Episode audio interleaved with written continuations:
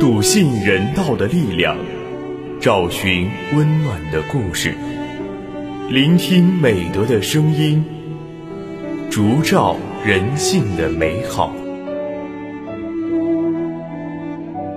每晚十点，博爱夜读为你打开中国人的情感读本。人间有情，唯爱永恒。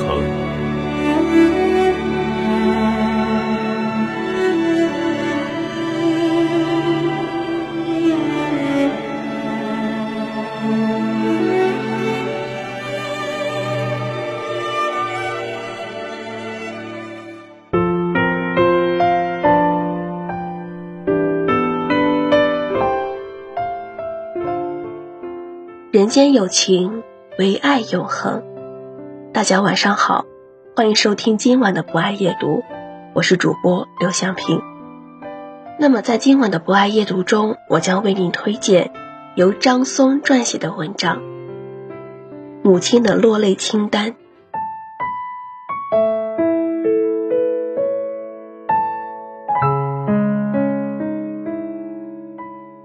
一个英国男子在网上记录他母亲的落泪清单。他的母亲很敏感，看到他的小书包会落泪，看到他长高也会落泪。突然，我想到了我的母亲。初中那年，我迷上了武侠小说，上课偷着看，放学路上看，晚上熬夜也看，以至于学习成绩一落千丈。期中考试竟然有一科不及格，在我的再三保证下，老师答应给我一个改过的机会，可我却把老师的话当成了耳边风，仍旧痴迷于武侠小说。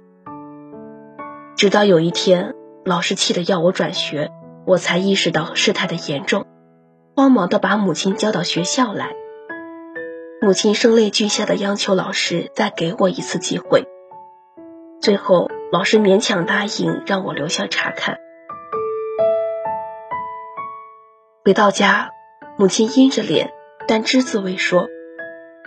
我知道她心里一定很难过，因为一直以来我都是一个品学兼优的孩子。印象中，那是母亲第一次落泪。工作后，我在城里贷款买了房，准备结婚。周末回到家，我高兴地告诉母亲买房的事情。母亲愣了一下，然后勉强地笑了笑。母亲让我在家休息，自己出了门。我悄悄地跟在她身后，突然发现母亲的腰身已不再挺拔，青丝中夹杂着点点白发。走到院墙边，母亲停住了步子。细细打量着一栋楼房，这栋房子是母亲早起摸黑、省吃俭用，花了多年心血建成，准备给我做婚房用的。可如今我却要在城里结婚。结婚那天，母亲因为脚疼去不了城里，把我送到镇上。汽车启动那一刻，母亲突然大声喊着。城里铺好，回来住，家里有的是地方。我看到母亲的眼眶闪烁着晶莹的泪花，这是我看到母亲又一次落泪，泪中有着无奈的幸福。前不久回老家，母亲见到我，搬起凳子请我坐，举动和话语中似乎有了隔阂。我扪心自问。有多长时间没有回家了？回家后又能待多久？说了没几句，话题自然聊到让母亲进城跟我们一起住。母亲坚决不同意，她舍不得离开这片土地，还有她辛苦修建的房屋。在我的数番劝说无效之后，我找到了自家叔叔。叔叔的儿子在城里买了房。让叔叔跟着去住，开始叔叔也不同意，最后才改变主意，让他去说服母亲，效果可能会好一些。最终，母亲还是同意了。在儿子和老家之间，他选择了前者。对于母亲而言，这是一个艰难的决定。要离开生活了几十年的老家，母亲有太多的留念。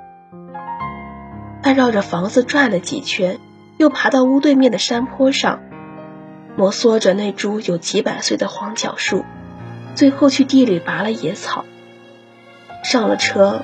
母亲一直向村庄挥手，流下了伤感的眼泪。母亲的三次流泪，深深地刻在了我的脑海。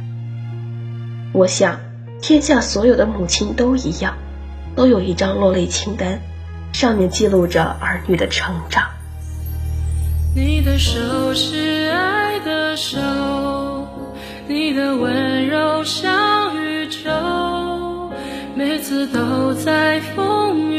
中默默牵起我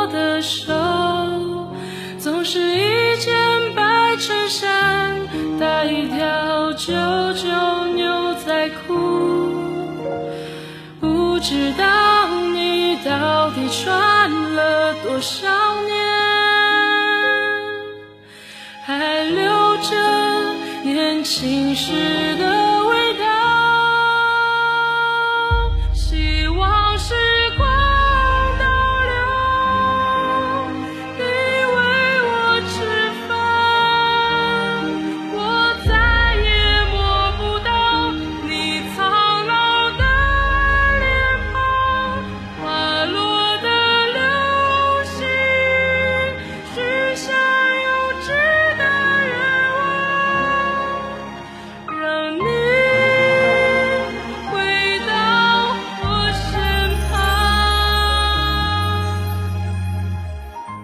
好的，以上就是今晚博爱阅读的全部内容。